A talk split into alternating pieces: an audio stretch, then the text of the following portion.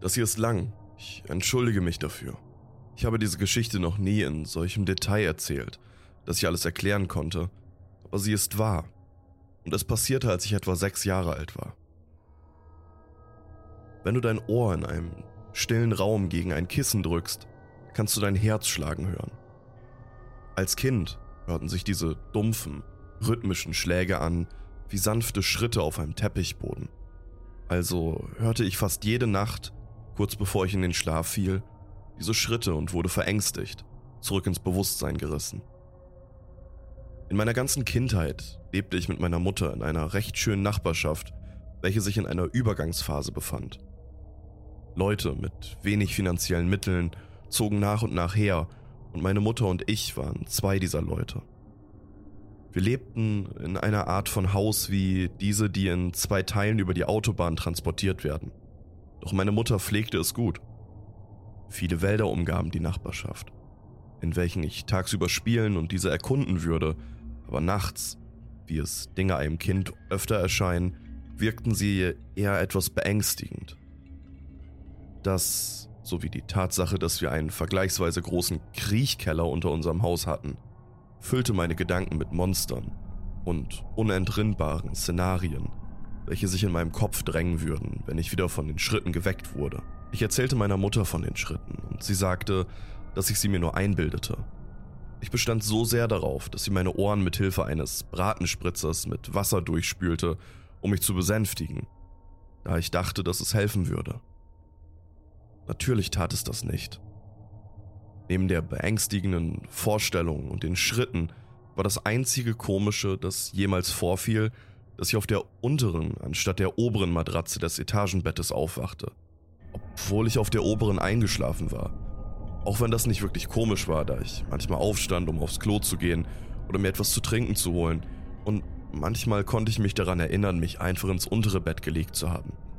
Ich bin ein Einzelkind, also war das egal. Dies passierte ein oder zweimal pro Woche. Aber in der unteren Etage aufzuwachen, war nicht wirklich erschreckend. Doch eines Nachts wachte ich nicht im unteren Teil des Bettes auf. Ich hörte die Schritte, aber schlief zu tief, um von ihnen geweckt zu werden. Und als ich dann aufwachte, war es nicht aufgrund der Schritte, sondern weil mir kalt war. Richtig kalt. Als ich meine Augen öffnete, sah ich Sterne. Ich war im Wald. Ich setzte mich schlagartig auf und versuchte herauszufinden, was los war. Ich dachte erst, ich träumte, aber das schien falsch zu sein, obwohl mir im Wald zu sein genauso falsch vorkam. Dort war ein plattes, aufblasbares Poolspielzeug direkt vor mir. Eines, das aussah wie ein Haifisch. Dies verstärkte nur noch mehr das surreale Gefühl. Nach einer Weile wurde mir klar, dass ich nicht aufwachen würde, denn ich schlief nicht. Ich stand auf, um mich zu orientieren, aber ich erkannte diesen Wald nicht wieder. Ich spielte ständig in dem Wald nahe meinem Haus, also kannte ich ihn ziemlich gut. Doch wenn dies nicht derselbe Wald war, wie würde ich dann herausfinden? Ich ging einen Schritt nach vorn und spürte einen stechenden Schmerz in meinem Fuß, durch den ich wieder dahin fiel, wo ich gerade noch lag. Ich hatte auf einen Dorn getreten. Durch das Licht des Mondes konnte ich sehen, dass solche Dorn überall waren. Ich schaute unter meinem anderen Fuß, doch dieser war unversehrt. Um genau zu sein, das war auch der Rest meines Körpers. Ich hatte keine anderen Kratzer und ich war nicht mal sehr dreckig. Ich weinte einige Zeit, dann stand ich wieder auf. Ich wusste nicht, in welche Richtung ich gehen sollte, also entschied ich mich einfach für irgendeine. Ich unterdrückte den Drang, um Hilfe zu rufen, da ich mir nicht sicher war, ob ich von dem gefunden werden wollte, was vielleicht dort draußen war. Ich lief gefühlt für Stunden. Ich versuchte die eine Richtung zu halten und wenn ich Umwege nehmen musste, wieder in die ursprüngliche Richtung zu korrigieren. Aber ich war ein Kind und ich hatte Angst. Es waren keinerlei Heulen oder Schreien zu hören, nur einmal hörte ich ein Geräusch, welches mich erschreckte. Es hörte sich an wie das Weinen eines Babys. Nachhinein glaube ich, dass es nur eine Katze war, aber damals verfiel ich in Panik. Ich rannte, wobei ich immer wieder die Richtung wechselte, um große Büsche und entwurzelte Bäume zu umgehen. Ich passte genau auf, wohin ich trat, denn bis dahin hatte ich sich der Zustand meiner Füße bereits ziemlich verschlechtert.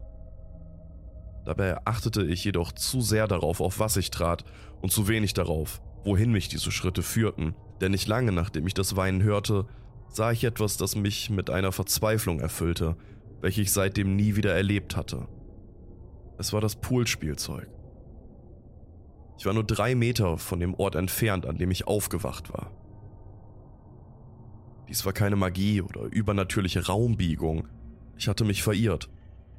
Bis zu diesem Zeitpunkt dachte ich mehr darüber nach, aus dem Wald herauszukommen, als darüber, wie ich überhaupt hineingekommen war. Aber wieder am Anfangsort zu sein, trieb meine Gedanken an. Ich war nicht einmal sicher, ob dies überhaupt meine Wälder waren. Ich hoffte es bisher nur. Rannte ich in einem riesigen Kreis um die Stelle oder verlor ich nur die Orientierung und lief wieder zurück? Wie würde ich hier wieder rauskommen? Damals glaubte ich, dass der Polarstern der hellste Stern wäre. Also suchte und fand ich den hellsten Stern am Himmel und folgte ihm. Nach einer Weile kam mir die Umgebung dann doch bekannter vor, und als ich den Graben sah, eine Grube in der Erde, in der meine Freunde und ich Kriege mit Dreckklumpen führen würden, wusste ich, dass ich herausgefunden hatte. Zu diesem Zeitpunkt lief ich wirklich langsam, weil meine Füße so sehr schmerzten. Aber ich war so froh, so nah bei meinem Haus zu sein, dass ich anfing leicht zu joggen. Als ich schließlich das Dach meines Hauses hinter einem niedrigen Nachbargebäude sah, schluchzte ich leicht und lief schneller. Ich wollte nur zu Hause sein. Ich hatte bereits beschlossen, dass ich nichts von allem erzählen würde, weil ich keine Ahnung hatte, was ich überhaupt sagen sollte. Ich würde nur irgendwie zurück ins Haus kommen, mich sauber machen und ins Bett gehen. Ich bekam einen leichten Schock, als ich um die Ecke kam und mein Haus komplett sehen konnte. Jedes Licht im Haus war an. Ich wusste, dass meine Mutter wach war und ich wusste auch, dass ich erklären müsste oder eher versuchen zu erklären, wo ich gewesen war. Dabei wusste ich noch nicht einmal, wo ich anfangen sollte. Mein Rennen verlangsamte sich wieder zu joggen, dann zu gehen. Ich sah ihre Silhouette durch die Jalousien und trotz der Sorge darüber, wie ich meiner Mutter alles erklären sollte, interessierte ich mich in diesem Moment nicht dafür. Ich stieg die Stufen zur Veranda rauf und legte meine Hand auf den Türknauf und drehte ihn. Genau als ich die Tür aufdrückte, umfassten mich von hinten zwei Arme und zogen mich zurück. Ich schrie so laut ich konnte. Mom, hilf mir! Bitte, Mom! Das Gefühl, kurz davor in Sicherheit zu sein und dann physisch fortgezogen zu werden, füllte mich mit einer Art von Furcht, welche auch noch nach all diesen Jahren unbeschreiblich ist. Die Tür wurde geöffnet und ein Blitz der Hoffnung schoss durch mein Herz. Aber es war nicht meine Mutter. Es war ein Mann. Und er war enorm. Ich schlug um mich und trat gegen die Schienbeine der Person, welche mich festhielt, während ich versuchte, mich von der Person wegzukommen, die aus meinem Haus trat. Zwar hatte ich Angst, aber ich war umso wütender. Lass mich los! Wo ist sie? Wo ist meine Mom? Was habt ihr mit ihr gemacht? Als mein Hals wegen des ganzen Schreins wehtat und ich einen Atemzug nahm, bemerkte ich ein Geräusch, welches ich schon länger da war, als ich es realisiert hatte. Schatz, bitte beruhig dich. Ich hab dich. Es hörte sich an wie meine Mutter. Die Arme lockerten sich, ließen mich herab und als der Kopf des Mannes sich vor das Licht der Veranda schob, bemerkte ich seine Uniform. Es war ein Polizist. Ich drehte mich um, um die Person anzusehen, welcher die Stimme hinter mir gehörte und sah, dass es wirklich meine Mutter war. Alles war gut. Ich fing an zu weinen und wir drei gingen ins Haus. Ich bin so froh, dass du zu Hause bist, Schatz. Ich hatte Angst, dass ich dich nie wiedersehen würde. An diesem Punkt weinte sie auch. Es tut mir leid, ich weiß nicht, was passiert ist. Ich wollte nur wieder nach Hause. Es tut mir leid. Es ist okay. Tu das nur nie wieder. Ich weiß nicht, ob ich oder meine Schienbeine es aushalten würden. Ein kleines Lachen brach aus meinem Schluchzen heraus und ich lächelte leicht. Naja, es tut mir leid, dass ich dich getreten habe, aber warum musstest du mich auch so festhalten? Ich hatte nur Angst, dass du wieder fortlaufen würdest. Ich war verwirrt. Was meinst du? Wir fanden den Zettel auf deinem Kopfkissen, sagte sie und zeigte auf ein Blatt Papier, welches der Polizist über den Tisch schob. Ich nahm den Zettel hoch und las ihn.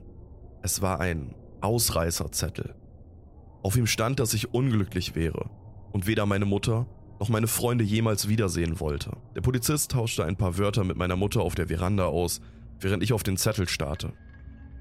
Ich erinnerte mich nicht daran, einen Zettel geschrieben zu haben. Nichts von dem, was dort stand, stimmte.